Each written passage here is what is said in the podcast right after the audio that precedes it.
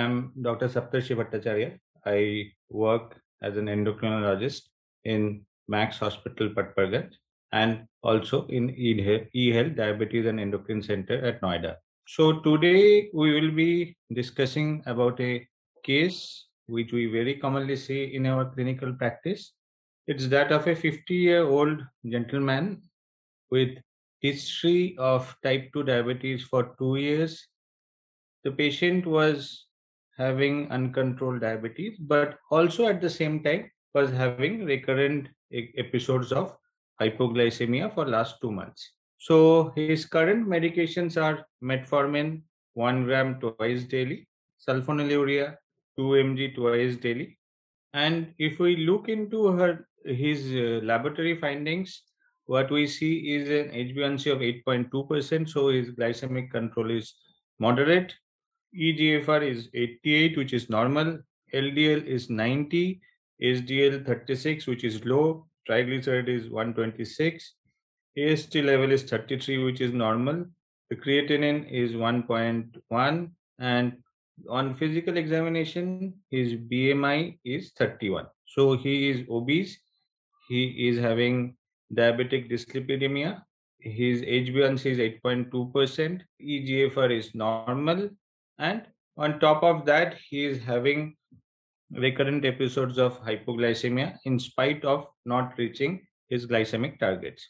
So we know that we need to optimize glycemic control and offer the maximum cardio renal protective benefits to all our patients with diabetes. The HbA1c goal for most of the adults will be less than 7%.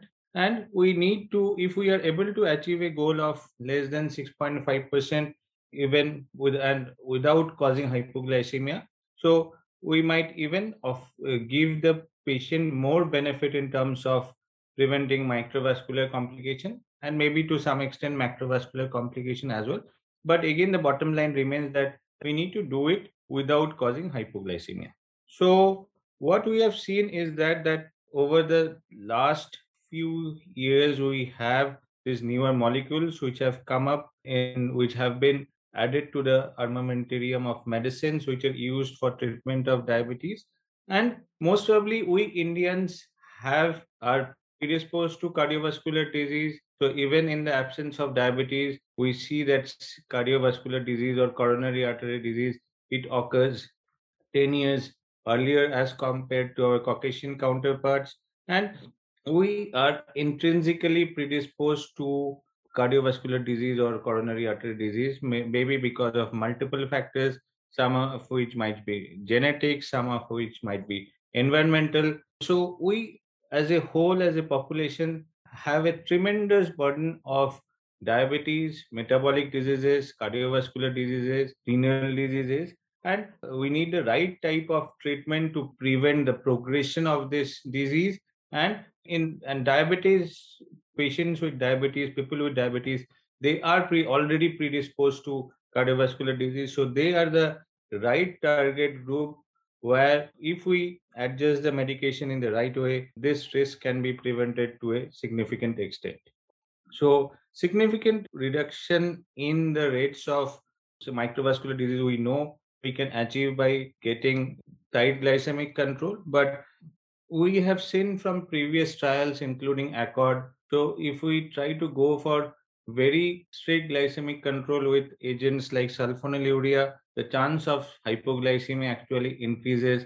And at least in an elderly population who have high risk of cardiovascular disease or who had past history of cardiovascular disease, in the large uh, multicentral uh, multicenter accord trial what we saw was that that intensive glycemic control with agents like sulfonylurea and insulin actually can increase the risk of hypoglycemia and increase the mortality rate as well. So we need to select the right type of medications for our diabetic patients. And obviously we have these newer combinations of uh, dpp4 inhibitors and sglt2 inhibitor.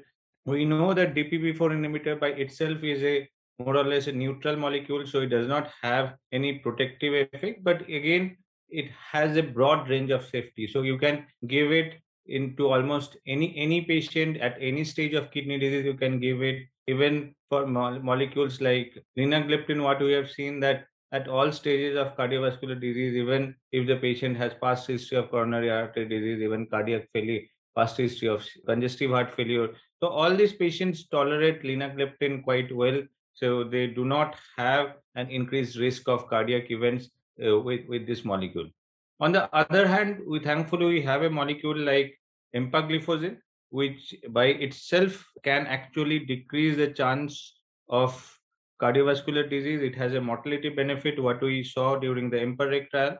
And this combination of linagliptin and empagliflozin has been approved all over the world for use in type 2 diabetes patients. And recently, we haven't had an expansion in the terms of GFR also earlier the level for this molecule was we can we could use it till EGFR of 45. Now we have a newer level where we can use it to an EGFR of 30 and a broad group of patients including patients who have CKD stage 3A or stage 3B uh, having high risk of cardiovascular disease even high risk of renal disease patients who have microalbuminuria or macroalbuminuria so all these patients can benefit from this combination. And the unique advantage of this combination, in spite of its very aggressive glycemic lowering effect, it does not cause hypoglycemia. Both this molecule by itself do not have a risk of hypoglycemia, and even the combination of this molecule is totally safe. So if you are using it with agent like say metformin and you are adding this combination, so practically there is very very little risk of hypoglycemia unless you are using an agent like say sulfonylurea on top of it or insulin on top of it or maybe another insulin secretagogue like repaglinide so if you are not using this molecule the patient will not have hypoglycemia. What we see in our current patient was only 50 year old. The patient was obese was having recurrent episodes of hypoglycemia and in spite of that he was not able to achieve the h1c target of say 7 less than 7% or less than 6.5%. So if we offer the combination of a DPP4 inhibitor and SGLT2 inhibitor like linagliptin and empagliflozin, so I think this type of patients who have uh, slightly lower EGFR and also are having recurrent episodes of hypoglycemia, are obese, uh, are from our subcontinent where the chance of cardiovascular disease is very, very high. It's more high if the person is having diabetes. So in all these cases so this person actually fits into the perfect patient for being a candidate of this combination along with metformin usage. I think we need to make this shift in our clinical practice where we offer the patient the advantages of this newer combination and give them a better and healthier life. Thank you again for your patient listening. We'll connect once again with similar such cases